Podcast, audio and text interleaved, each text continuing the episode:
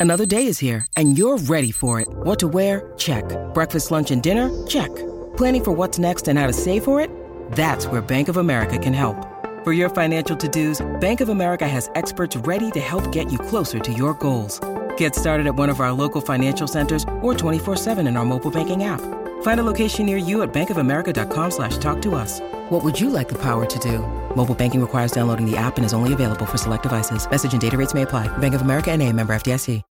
When you need mealtime inspiration, it's worth shopping Kroger, where you'll find over 30,000 mouthwatering choices that excite your inner foodie. And no matter what tasty choice you make, you'll enjoy our everyday low prices, plus extra ways to save, like digital coupons worth over $600 each week. You can also save up to $1 off per gallon at the pump with fuel points. More savings and more inspiring flavors make shopping Kroger worth it every time. Kroger, fresh for everyone. Fuel restrictions apply. This is 20 Questions on Deadline, and I'm Antonia Blythe, Senior Awards Editor. My guest this week is Rob Lowe. He began his career at 15, starting with TV roles. Then in 1983, he shot to massive fame with Francis Ford Coppola's film The Outsiders, and then films like Oxford Blues, St. Elmo's Fire, and About Last Night. He and his childhood friend Emilio Estevez grew up close to each other in Malibu and became part of the Brat Pack. Later, he would play opposite Emilio's dad, Martin Sheen, in The West Wing, in a career trajectory that included multiple turns on the stage and screen, an Emmy nomination, two SAG Award wins, and multiple Golden Globe nominations. Lowe is currently starring in the Netflix film Dog Gone, based on the true story of the search for a lost dog on the Appalachian Trail, and he is in the Netflix comedy series Unstable, playing an eccentric biotech entrepreneur whose introverted son tries to save him and his company from going under. His son is played by John Owen, Lowe's son in real life, and along with Victor Fresco, they co created, wrote, and executive produced the show. Lowe is also the author of his memoir, Stories I Only Tell My Friends, and Love Life, and he has two podcasts Literally with Rob Lowe and Parks and Recollection, a recap show about the TV series he starred in, Parks and Recreation. All right, Rob Lowe, welcome to 20 Questions on Deadline. Good to be here.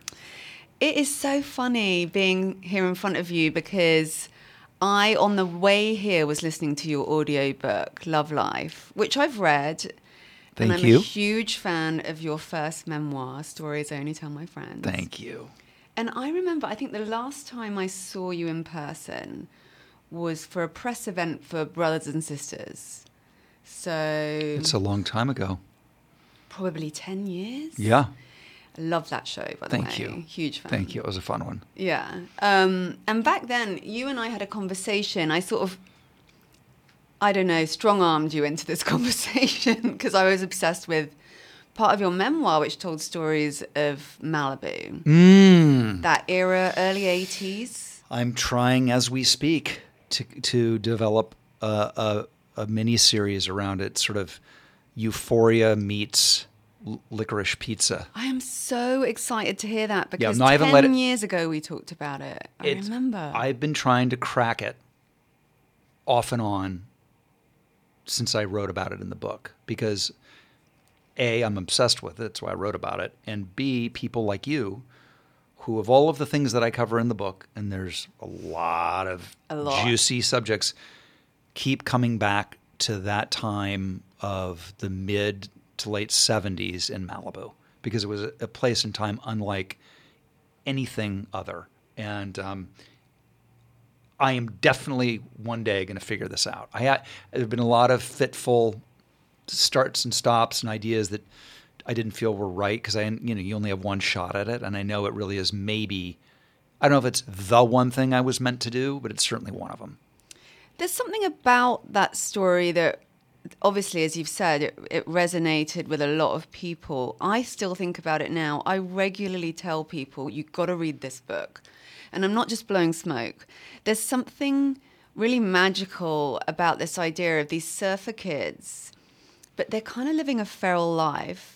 And you called it the Lost Boys of Malibu because these boys, uh, quite a few of them, would weirdly disappear. A lot of them were lost. I was just this weekend reuniting with my oldest friend from Malibu. We met when we were 13. Um, over the years, we've gone our on to separate ways and separate lives. We were just together this weekend recounting the people that we lost in ways that if I told you, you would think were insane. Horrible, dark, and like it would be international news hmm. today what was going on there. And under the sunny, gauzy California blue sky. It was un. It was it was an, just the most insane dichotomy. So insane that as time goes by and all I have are my memories, I begin to doubt them. I mean, that's interesting because, you know, I, the idea of memory is fascinating in and of itself mm-hmm. because, you know, nobody remembers the same thing the same way. Right. But there's some incontrovertible facts that there were these teenage boys and we have no clue where they went. And no one seemed to sort of say much about it at the time. The way you tell the story, it's like, well, a lot of people were unsupervised. I mean, we all joke about growing up in the 70s, like our parents were smoking cigarettes with all the windows closed, you know. Oh my gosh. I my memory of it is that I never I never saw anyone's parents ever. Hmm. And the ones that I do I remember very very vividly. But it's a completely different situation than than what my kids were brought up with. I mean, Yeah. we would you know, they would just let us I took the, the bus. To your auditions in Hollywood. In Hollywood. How many hours? That's like two hour bus ride? So it's from people who understand Malibu will know it was from Point Dume, which by the way, in those days, there were no studio executives out there. There were no finance people. There were no agents. There were working class like firemen, policemen, teachers, maybe some doctors, and then the odd burnt out, you know, refugee actor or musician.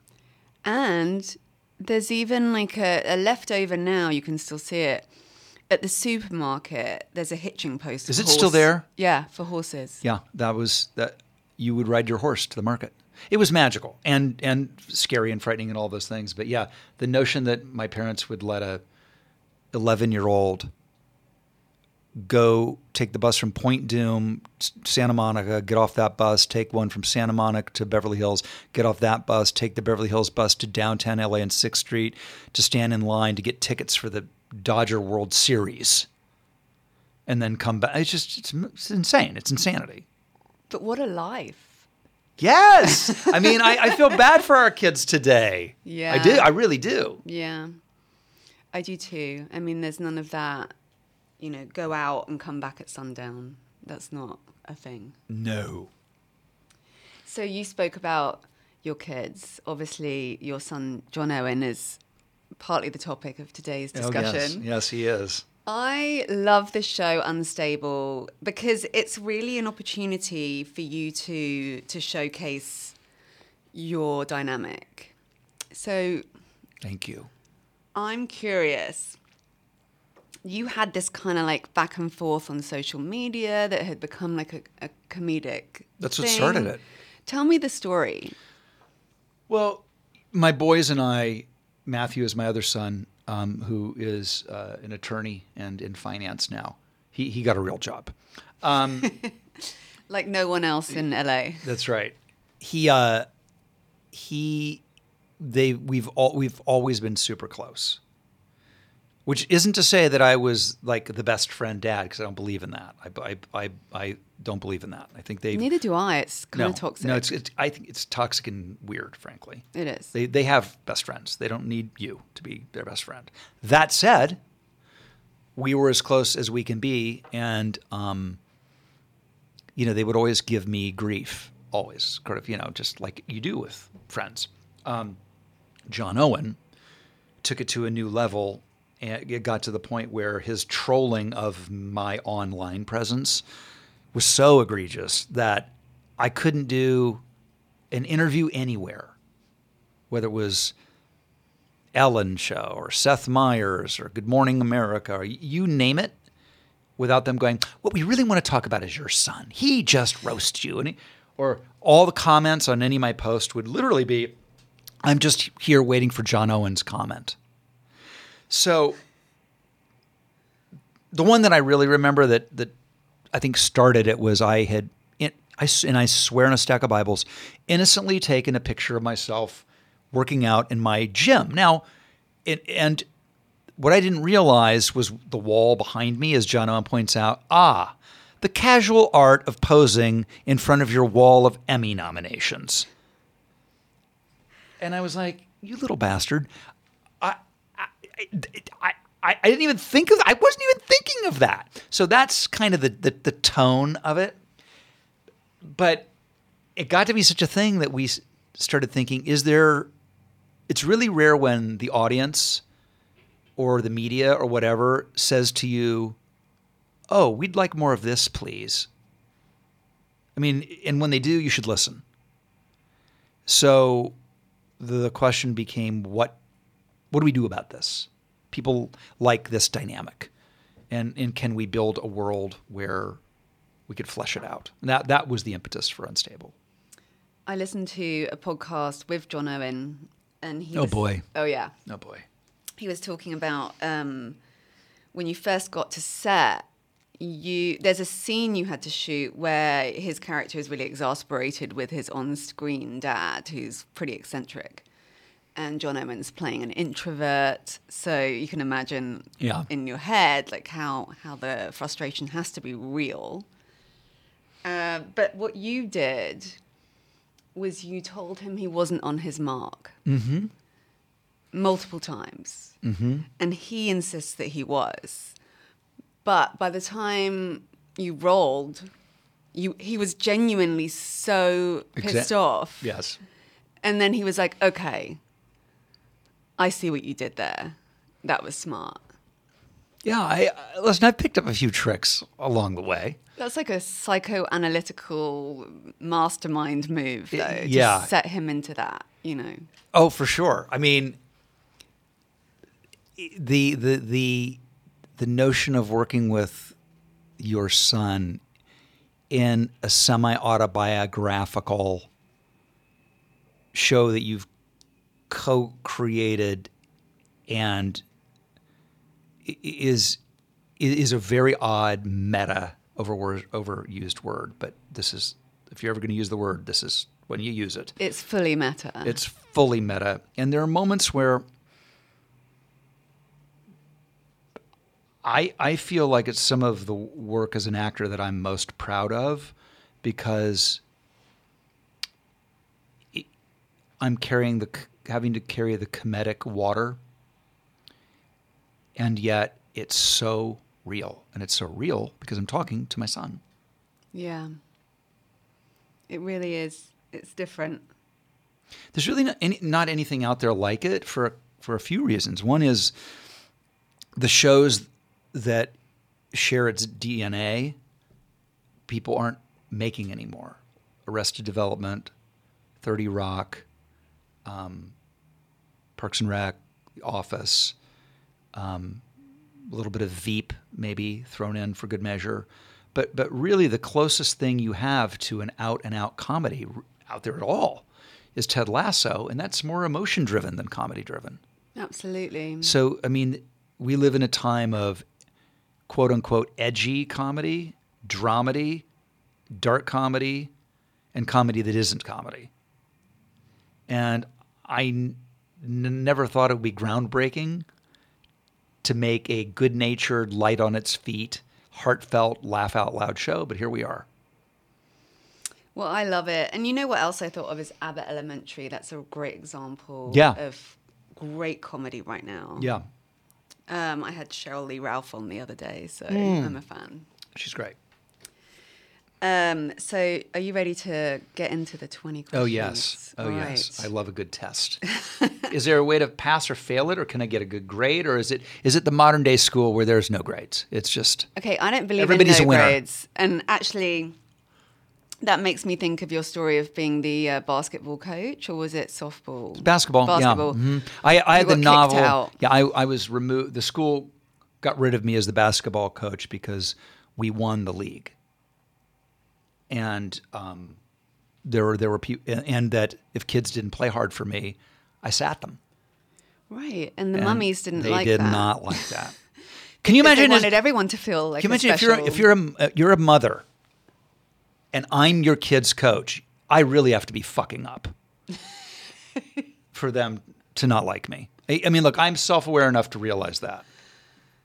It is so bizarre that they all banded together and gave you the boot, don't you think? Well, what, you know, and you know what, what sent it over the edge was when I bought trophies for the kids that had won the league.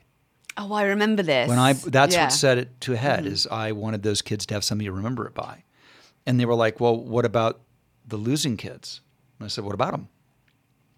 They wear their trophies," and I had I had to buy trophies for the losing kids as well. Mad. The world's gone mad. The world has gone mad, and to that end, there will not be a prize for every. I want a trophy no matter what happens going forward in this interview. Uh, what can we give you? A bag of chips, maybe we could find. Oh, that and a bag of chips. I don't know if you eat chips even. I- I mean, yeah, oh yeah, oh yeah. glad to hear it. I do it all. Good. Bring on the carbs. Mm. Right. Um, okay. First of all, do you remember the day, moment, inspiration in your life to do what you do? Absolutely. Um, it's almost it's a cliched moment where I was brought to a neighborhood theater in, in Dayton, Ohio, where I grew up. I was eight years old. There was a neighborhood production of Oliver. There were the little, whatever the ragamuffin kids, or the Artful Dodger kids, whatever they were in it. And they were kids, my age, and I saw them on stage, and it was literally like oh, and like the light hit me, beam of light, and it's kind of disturbing to recount it because it makes me sound like a psycho, but I knew in my DNA that not only was that what I wanted to do, but it's what I would do. So it, it was the you know the the blessing of ignorance, and and the gift of passion all at once. I don't think you sound like a psycho. You'd be shocked the amount of people that say something similar to me Really? when I ask that question. Good, good. Yeah. Because intent and self belief is everything.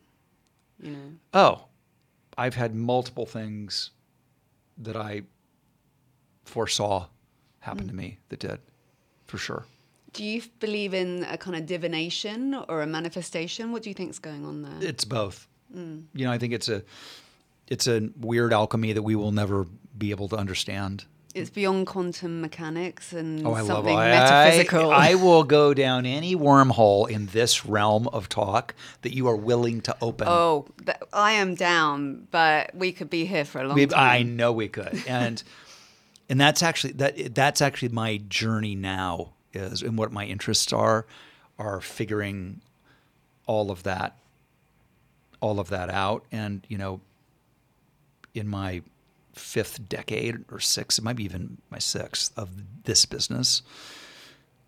What do I want to do, and and what I want to do is give more of myself um, and figuring out what that means. Because there are a lot of actors out there. A lot of them are better than me. But there's only one me. right. So how what is it that is me giving of myself? And you know, a lot of that is why I like the podcast. It's all me. Books. Literally with Rob Lowe. Yeah. The books. I'm doing a one man show and well, I have a one man show that I've been doing for a few years. COVID took me out of circulation, but I'm back in Vegas um, this month. No, no, in June. What date? Do you know? Uh, we'll put them in. We'll ask them, right? Okay. Yep. Don't forget, we got to put the dates in. Um, at the Venetian. By the way, whenever I say I'm playing Vegas, it makes me really happy.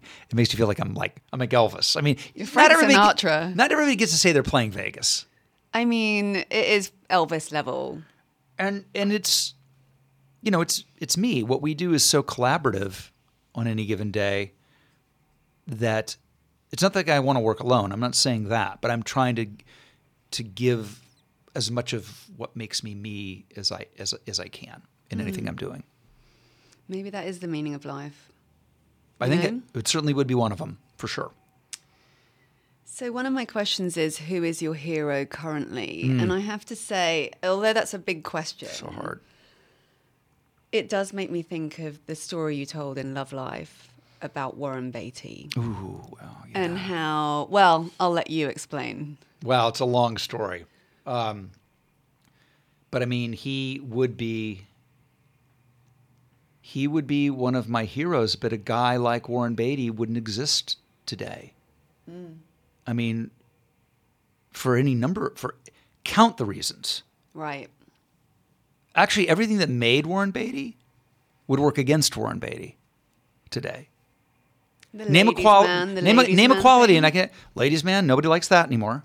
Yeah, that's true. um, and um, the notion of being out of the public eye completely Yeah. until they have a movie out every 10 years Wouldn't happen now. no no no so that kind of an icon that kind of a is is is over and yet it's people like you know warren and you know maybe i followed some of it maybe a little too much in my youth but you know it's like those are the people that shaped who i was you wanted to be jack nicholson Absolutely. You wanted to be Legend. Warren. Yeah. you know you wanted to be those guys you know i was always going to be one of the the la guys i was never going to be one of the new york guys You know, the hero part of the story, just for our listeners, is that Warren Beatty kindly, carefully informed you that he was, in fact, sleeping with your girlfriend. It's such a good story that I absolutely refuse to readers readers digest it. You, I ju- am really you- sorry You for just have readers to digesting it. You, no, no, no, no. I understand it's your podcast. You you do what you but. uh, It, it, it, it's it's an amazing story. It It's it's amazing. The it's, build-up. and it's, It's one of those so stories. By the way, it's one of those stories that, as time goes by, that I doubt that it happened because it's so insane. But I know that it did. Do you ever have things like that? Like oh, absolutely. you go, wait a minute, did that? That's one of them. It's crazy. It- Everyone has to listen to this audiobook, read the book, but the audiobook is read by you, so that's why it's extra Oh my good. God. Warren Beatty in his all white clothes and his bare Mulholland modern house with his Reds Oscar on the mantle and my girlfriend up in the kitchen and I'm downstairs in the screening room waiting for them to get, quote unquote get their ice cream and we're watching a Burt Reynolds double feature. Come on. Come on. If you're not It's down really hard if- not to laugh a you're lot not- at the moment, If you're I'm not down sorry. for that story, I'm sorry. I'm getting out of the storytelling business. Okay. My favorite part was he, he, he made me sit to throw me off the scent. He had me sit with him. And he would lean over to me and go, mm, yes. Oh, see that? That's very interesting. Mm, oh, yes. Mm. Ooh, see there. And I'm like, I'm sitting with the master. This man just won the Oscar for Reds. And we're watching a Burt Reynolds double feature. And he's educating me. And he turns to me and goes, Do you see that shot? Mm. He's using a lot of long lenses. And I thought, my God, how does he know? I knew I knew so nothing. Like the, the notion that Warren knew what a lens was by watching a shot blew my mind. That's how green I was. But it was the ultimate bait and switch. Yeah. It Uh, was, oh, look over here at this shiny thing while I'm with your But girlfriend. he took pity on me. He let me know. Eventually, yes. he did. Which I give him credit for. He didn't need to. Frank Sinatra's involved in the story. And that absolutely. Wood is Oh, involved in the there's story. just so many gems. There's so many. I, that's the one story in the book that I almost didn't put in. Why? That is the one, because I didn't. I- was worried how people might. You could you could look. There's a, a, a version of, of the story where maybe people don't think well of Warren in it, and I don't mean that. I, I I'm obsessed with Warren. I, I he's remains a hero, and I, totally get where he was coming from. I, I I understand all of it. And I have no ill will, but I was worried that people would think that I had ill will with it, and I almost didn't put it in. But I'm super glad I did. That doesn't come across that you had ill will. It Yeah, no, and I didn't. Jovial, you know, when you tell the story. Yeah, I mean, listen. I've had a president of the United States put his arm around my wife and lead her down a darkened hallway in the West Wing, and I'm like, I might be. I guess I could be okay with this, maybe. I mean, you know, come on. It might be Yeah. cool. I don't know. Could it? Did that bring back memories? Shooting that? I know. This is the podcast. This is going to get me in a lot of trouble. A lot of trouble. Okay. Have you ever been starstruck? Oh, many times. Many, many, many times. What was the most intense? Um, sitting next to Mick Jagger at a very intimate dinner? Wow. What was that like? Amazing. He was he's by far the most charming person that I I've charismatic, however you want to say it, that I've ever been around. Um, when he wants, you know, when he when he bats his eyes at you, male or female, do you know what I mean? He gives you that coquettish vibe. You know what I mean? You're like, I might do it. I might. Do you, so, um, you know what I mean? He was. I mean, you just so. And you're like, that's Mick fucking Jagger, man. What did you talk about? I don't really remember. Mick was one. Um, meeting Robert Redford was another. Oh, where, yeah. But that's one where I'm so stunned and tongue tied. But it was great because I'd never met him. And we'd had a lot of close calls of meeting. I've had movies at Sundance early on when he was really hands on. And we just, just never happened. And, you know, he and Paul Newman are the guys that, that they're, they're why I became actors, those two and um, they were who I aspired to be. And I'm like, anyway, so I'd never met him, and I was walking into the Golden Globes one year, and I had the pleasure of being nominated, and he was nominated, and I, I took a moment, which is really important to do, to reflect and go, it's come to this. How fucking cool is this? Right. And he was in the middle of doing press, and I just walked up to him and I tapped him on the shoulder. I was like, I am not letting this moment get by me. I don't know if I'll ever see him again. And I tapped him on the shoulder and I was like, I just want to tell you, I'm sorry to interrupt, but I need to tell you how much you've meant to me. I need you to know uh, that you're the man. And and it's like you want to those people to know. You want them to know what they've meant to you. And there's nothing I love more than giving it up for my heroes. It makes my day. And they don't have to be old timers. They can be. I remember watching Whiplash Oh, when that came out and going, uh, "This kid Miles Teller, I need to, I need to talk to him. I need to find him. I need to talk to him, and you just tell him how his performances changed my life. And you did? It did, and I and I love doing that. Hmm. I, lo- I love reaching out to people who who can still reach me through the 17 levels of jadedness that I've accumulated over the years in Hollywood. How does one not become jaded? There's a question. Right? Yeah. Um, okay. What were the posters on your childhood bedroom walls? This tells you everything you need to know about me. Okay. The one sheets from the actual one sheets from the theater of One Flew Over the Cuckoo's Nest, Wow. All the President's Men, and the famous Farrah Fawcett poster. Oh, in the red swimsuit. Yep. Amazing. Those are my three. I mean, it tells you everything you need to know about me. It really is great. Uh, who is your dream dinner companion, living or dead? Mm, that's such a hard one. I know. I mean, it's really a hard one. Oh, man. Jeez. Dream dinner companions. I mean, I'd like to talk to JFK. Good choice. That'd be a good one. Yeah. Um, He would be the only one in that sort of martyred icon world, I think. Do you know what I mean? Yeah. Um, So then I would want to think about, oh, Ayn Rand. Oh, okay. for the sure. Fountainhead. For sure. I'd love to talk to her. I'm an Atlas Shrugged guy. You're either a Fountainhead person or an Atlas Shrugged person, or neither of the two. Yeah. There's three categories. Right. People are vehemently in one of the three. I'm vehemently in the Atlas Shrugged. Um, okay, so we've got two. That's pretty good. Okay, we'll let you off the hook. Yeah, those are pretty good. I I I I, I, I endorse those. What is one of your favorite memories? I have so many of them. I'm so, and that's the thing. I'm I'm I work hard at memories. I work at it. I work at making them. Um, I take time out for them. I chase them. Um, inevitably, you're like, oh, do I really want to fill in the blank? Do I want to go to the fill in the blank? Do I want to see the film? And then nine times out of 10, you're so glad you did. And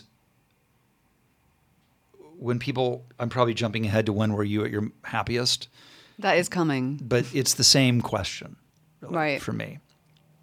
And I always remember I had just done a Stephen King, an adaptation of um, Salem's, Lot Yeah. which I really love. Turned out great. And we'd been I'd been on location for a month. It was the longest I'd ever been away from the family. It was in Australia, and the kids were just in school. Longest I'd ever been away from them. And I wrapped and flew to where we met, and we met at Bora Bora. And I pulled up on the boat. They were already there, holding up signs for Daddy. And for sure, without a doubt, that was the happiest I've ever been. For sure. That's pretty good. What is your greatest fear? Um, My my my greatest fear would would It's funny, I don't have one. I don't have a a like heights or dying or being physically incapacitated or whatever, all of which would be appropriate and could be on the list. But I don't ever think about those things. I don't. I don't ever. And it's not that I'm trying to live, put my head in the sand, or live Pollyanna, or or live unrealistically. I think a lot about death. I think a lot about dying, and what it means and what it is. Um, but I'm not scared of it, and I'm not. And I'm not. I'm not. What? And ask anybody who knew me when I was young, and they'll always say the thing about me was that I always was fearless Mm. and it can come back to haunt me too. That's that sort of it's it's not always great to not have Yeah. a level of proper respect or fear or however you want to you want to do it. But I I would have to manufacture an answer for you on that. You're into transcendental meditation, right? I am. How do you think that's changed your attitude to death and fear in general? Well, what really changed it, and this is a story that earlier in my career I probably wouldn't have told anybody because I would be worried that people think I'm, you know, a woo woo Shirley MacLaine type. By the way, I love Shirley MacLaine. I think she's a genius. Oh, yeah. But you know what I'm talking about. I do. But my one of my best friends was an actor named Bill Paxton. Of course. And, and, you know, Apollo 13, Titanic, Twister. Brilliant. Mm. Brilliant. He was truly one of my best friends, and he died unexpectedly Day before the Oscars, I remember. day before the Oscars. He would he would have loved that part of it. you think? I like Um, He would have said, "God damn, are they going to get time to put me in the in memoriam?"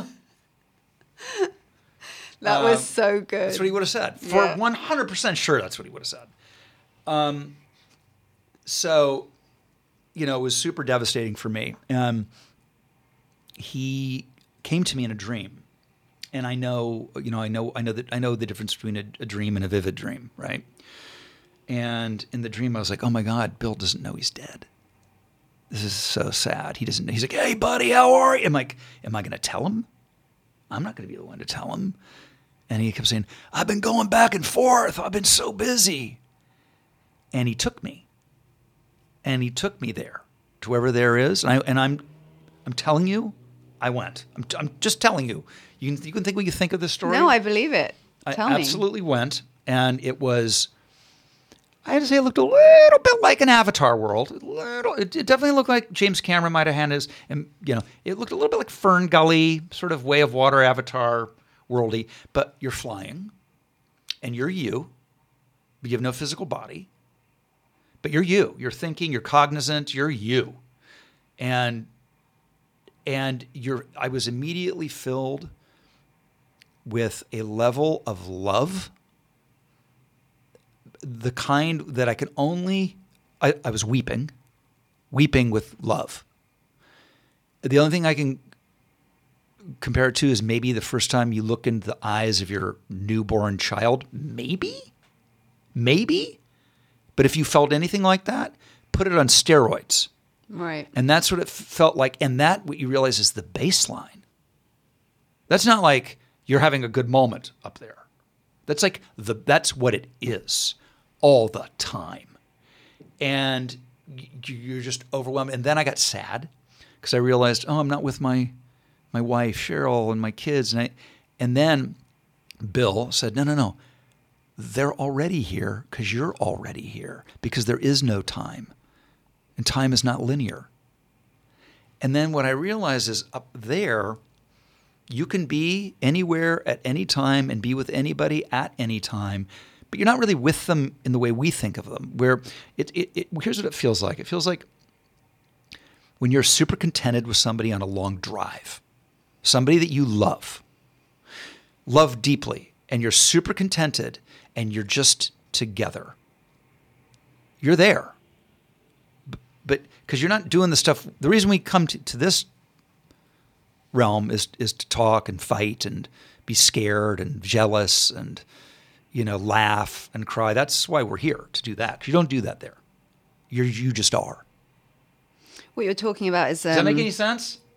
It absolutely. Do. I sound like a crazy person? No, it absolutely makes sense. And I was talking about this just this past weekend with a couple of friends about higher consciousness and purpose in life and the kind of pure love and joy that exists outside of ego and how, you know, Eckhart Tolle always says there's two of you and the higher consciousness lives in the place you just talked about.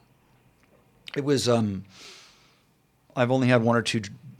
We call them dreams. I one one or two things like that in in my life, and it was. It, it just, it just, it absolutely 100% happened. 100%. My buddy came and was like, you know, That's such a good story. I love it. Great experience that you had that. Mm-hmm. What's your idea of misery? Ooh, well, that's easy.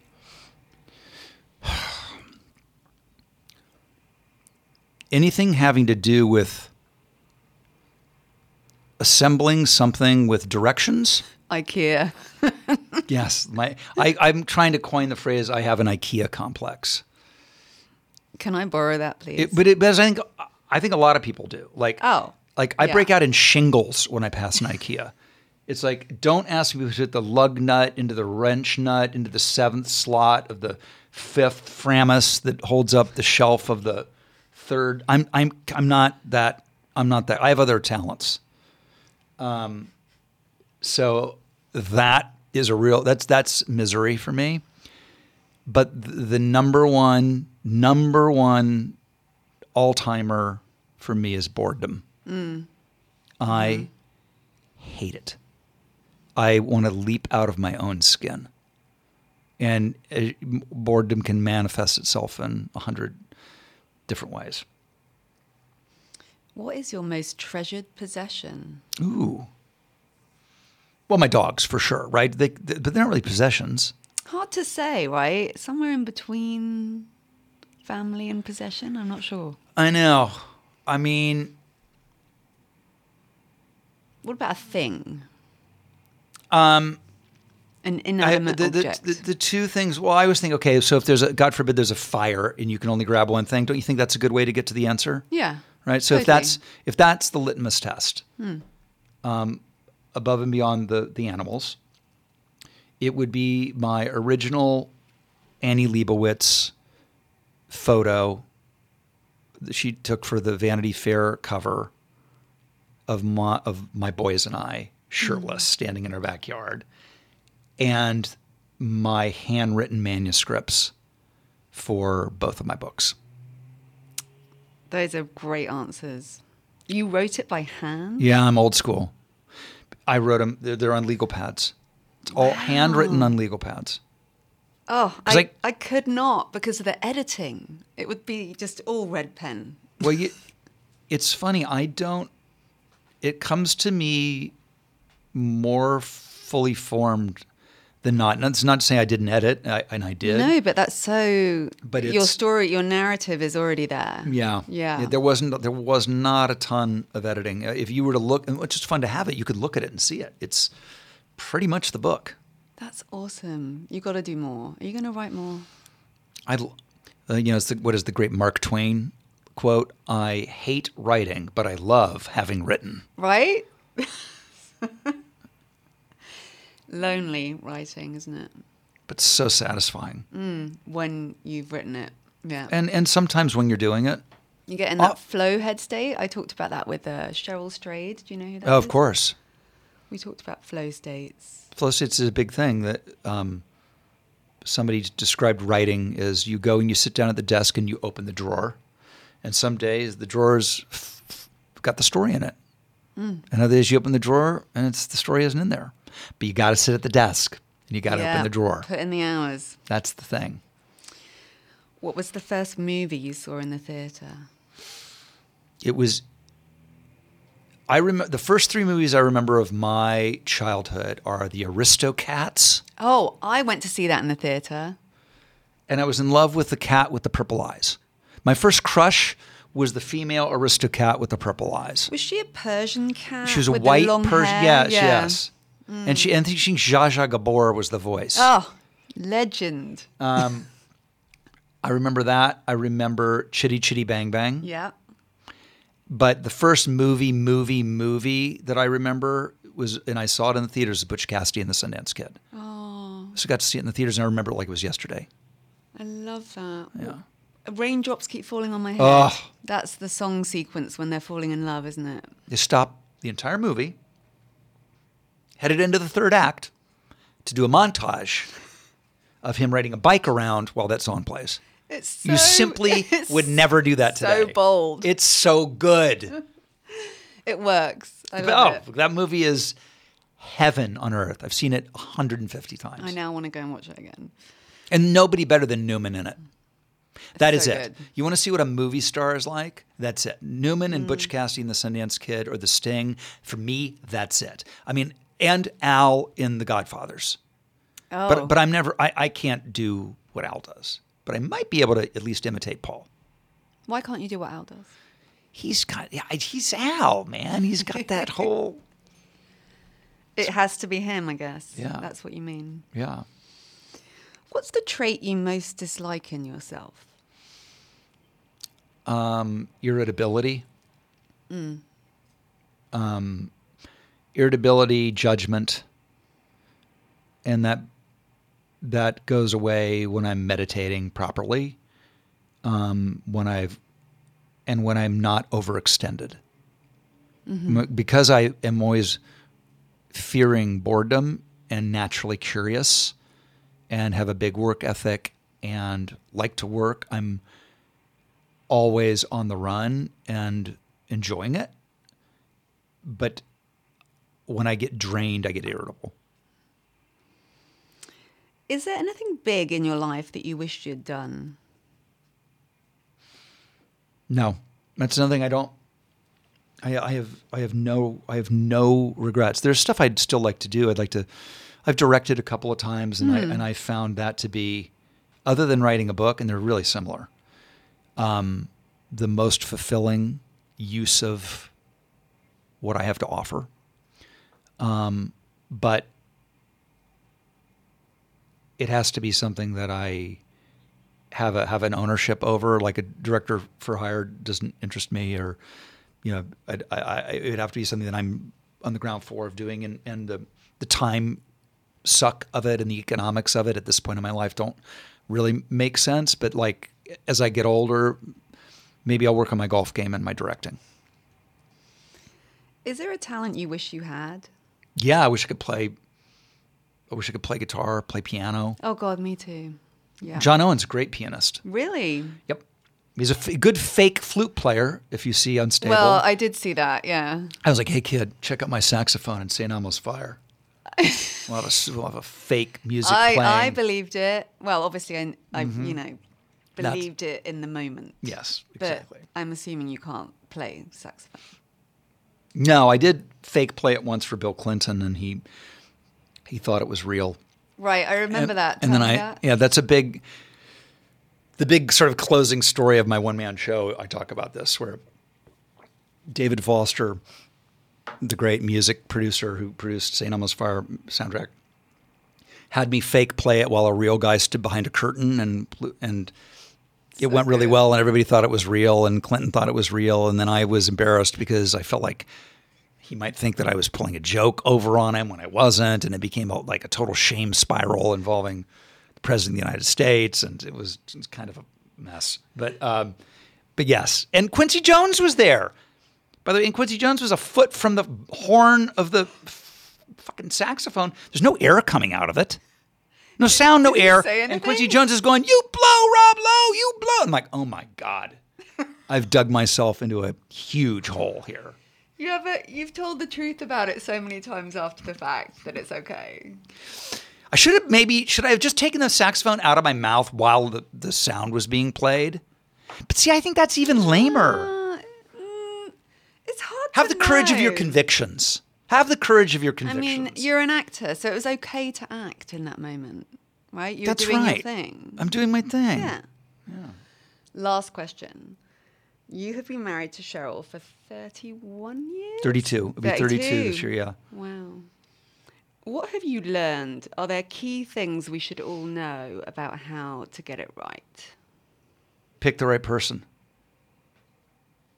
I mean, really, the, Easier said than done. I, easier said than done, but everything after that is inconsequential. Really, I mean, y- you know, it's the right person because the world comes at you fast, and there's the fact that she and I have the same worldview on. 99.9999 things. Like if you have a different worldview on discipline or money or you name it, I don't know. God bless people. I don't know how they do it. I mean, we have a, a difference of opinion on comedy. That's it. What's the difference? In my humble opinion, and I love her to death, she has no comic taste, and I do. um, that, that, that, Sheryl, if you're listening, yeah, I'm sorry. Yeah. Uh, but everything else, everything else, What does she watch? Are we not allowed to say oh that? my God. First of all, any, anything where people are wearing a corset. Okay. she will she will watch. So she loves her period pieces. Um what else does she watch? Almost i mean she's a very specific consumer of television. Reality shows? not really. She's not one of the that would for for me be a bridge too far. Yeah. i mean listen I, I like if she were binging The Bachelor the minute it were on and having those kind of parties, and listen, I'm the idiot that doesn't get it. I mean, I know everybody Oh, no, else. I is- don't get it either. But but like that, I could I I, Love is blind? Why? Why are we doing this? See- it's making me sad. I and and people who I respect profoundly love that oh, stuff. Oh, stuff. me too. I know brilliantly clever, witty, genius people who love it. It's switching off. It's a chocolate cake of a television Yeah, show. I can't do it. It depresses me. I can't. But also, I'm at a point where I'm consu- I'm consuming very little, um, uh, at the moment, of of any of that. I'm I'm, and I think it's just because I'm I'm on a set so much, and that that I want to be a, away from it in in the, the free time that I have, and I want to just be thinking and. I mean, I sound really boring. I sound like I sound like John Lennon in his dotage. Trust me, you have not You know what I mean? I'm like remotely I've, boring. I've I've tuned out. I've tuned out and tuned up. I'm not that guy. I really, really am not. But like, I'm, you know, sure I'll be like, oh, the new episode of such and such is on, and I'm at the fire pit having a cigar. That's not boring. That's that's, That's what I'm doing. That's what's happening. All right. Thank you, Rob Lowe, so much. This has been the most entertaining. I have had such a hard time not laughing over You should have laughed. I love a good laugh. Yeah, but it just obs- in, it obscures the sound of your voice if I'm laughing into a microphone. So I've just been stuffing my fist in my mouth to shut myself up. Thank you. But thank you so much. What a fun chat this has been. yeah, really this- appreciate it. This was super fun. I was glad to do it. Thanks for having me. we'll have the metaphysical chat next time. Yes. In more depth. Maybe I'll have more vivid dreams and have more information. Please. That was fascinating. Yeah. Thank you for listening to 20 Questions on Deadline. For more episodes, subscribe on Spotify or Apple Podcasts. Judy was boring. Hello. Then Judy discovered ChumbaCasino.com. It's my little escape. Now Judy's the life of the party. Oh, baby, Mama's bringing home the bacon. Whoa, take it easy, Judy. The Chumba life is for everybody. So go to ChumbaCasino.com and play over 100 casino style games. Join today and play for free for your chance to redeem some serious prizes. ChumbaCasino.com. No purchase necessary. Void where prohibited by law. 18 plus terms and conditions apply. See website for details. Okay, round two. Name something that's not boring. A laundry? Ooh, a book club. Computer solitaire, huh? Ah, sorry, we were looking for Chumba Casino. That's right. ChumbaCasino.com has over 100 casino style games. Join today and play for free for your chance to redeem some serious prizes.